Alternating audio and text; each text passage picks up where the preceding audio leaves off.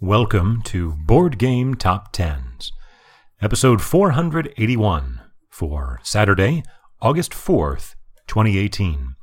This is the BGG Page Views edition.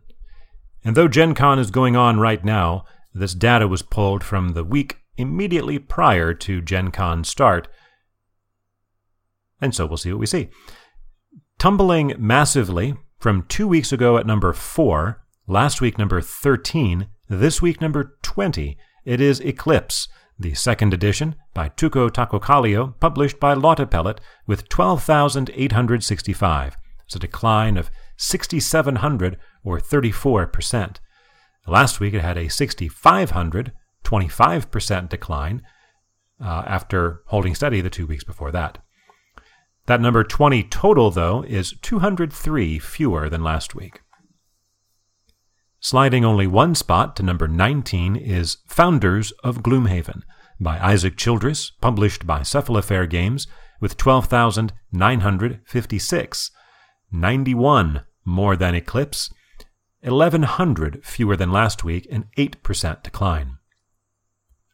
Re-entering at number 18 is Project Elite by Konstantinos Kokinis and Sotirios Tsantilis, published by Artipia Games, with 13,392, about 400 more than Founders of Gloomhaven.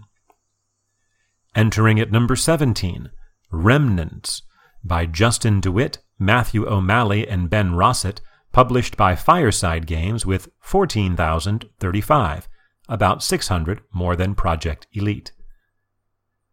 Falling out of the top 10 from number 9 to number 16 is Detective, by Ignacy Trevicek, published by Portal Games, with 15,974, close to 2,000 more than Remnants, but off well over 5,000 from last week, a 26% decline. That is the second largest decline within the top 20. At number 15 for the second week in a row, The Seventh Continent by Ludovic Rudy and Bruno Sauté, published by Sirius Pulp, with 16,157, less than 200 more than Detective, down over 2,000 or 11% from last week.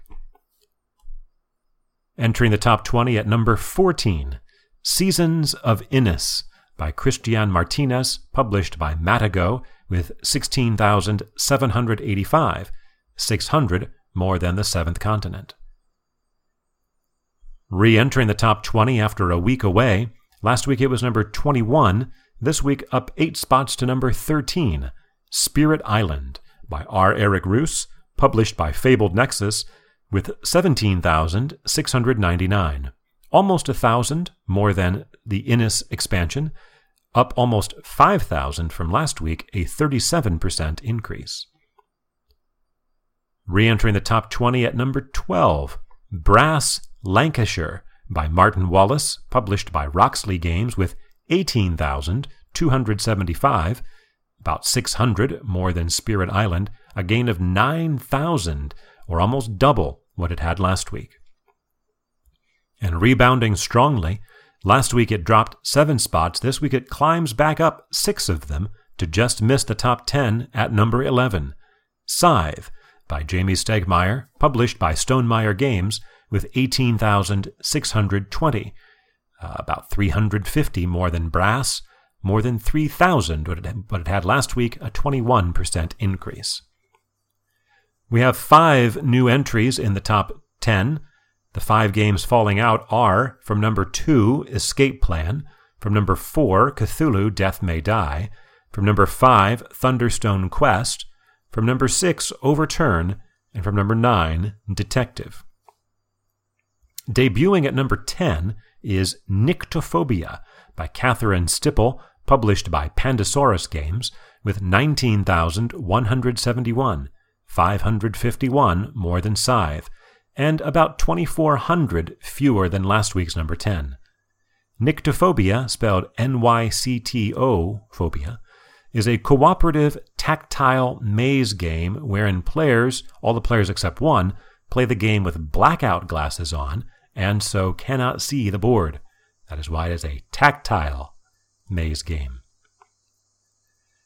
Debuting at number 9 Die Quacksalber von Quedlinburg, or The Charlatan of Quedlinburg, by Wolfgang Vorsch, and soon to be published by North Star Games.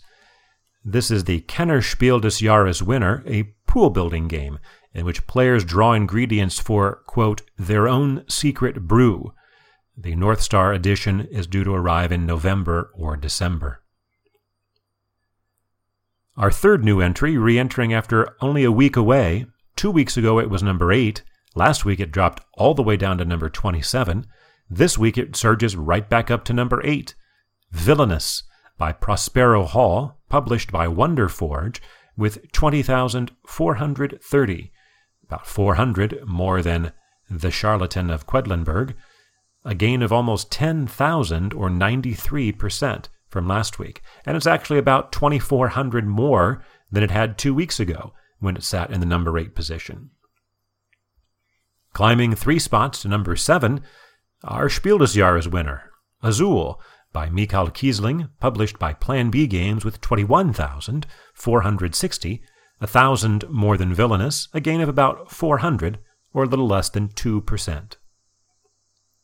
After 2 weeks at number 7, stepping up one more to number 6, is Arkham Horror, the Card Game, by Nate French and Matthew Newman, published by Fantasy Flight Games with 21,721, 260 more than Azul, a drop of over 3,000, though, or 14%. Sliding back 2 spots to number 5, Everdell by James A. Wilson, published by Starling Games, with 24,247. That's 2,500 more than Arkham Horror, but down well over 9,000 from where it was last week, a decline of 28%. That is the largest decline in the top 20. And in the top 10, and in the top 5. Climbing 4 spots to number 8 is Terraforming Mars, or rather from number 8 to number 4, by Jacob Frixelius, published by Stronghold Games with 25,471, 1,200 more than Everdell, a nice gain, almost 3,000, or 13%.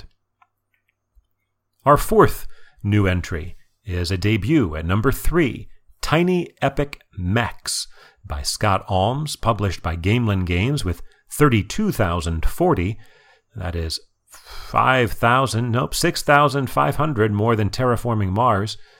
Tiny Epic Mechs is the 7th game in the Tiny Epic line, an arena-style player-versus-player action programming game. And our highest new entry is at number 2, re-entering after only a week away. Last week, it had dropped down to number 14. 2 weeks ago, it was number 5. So climbing 12 spots all the way back up to number 2 is Root by Cole Wehrle, published by Leader Games with 41,214. That's 9,000 clear of Tiny Epic Mechs, a gain of 22,000 from last week, a 115% increase. It's worth pointing out that if it had had that same performance this week that it had last week, it would have missed the top 10 by only 13.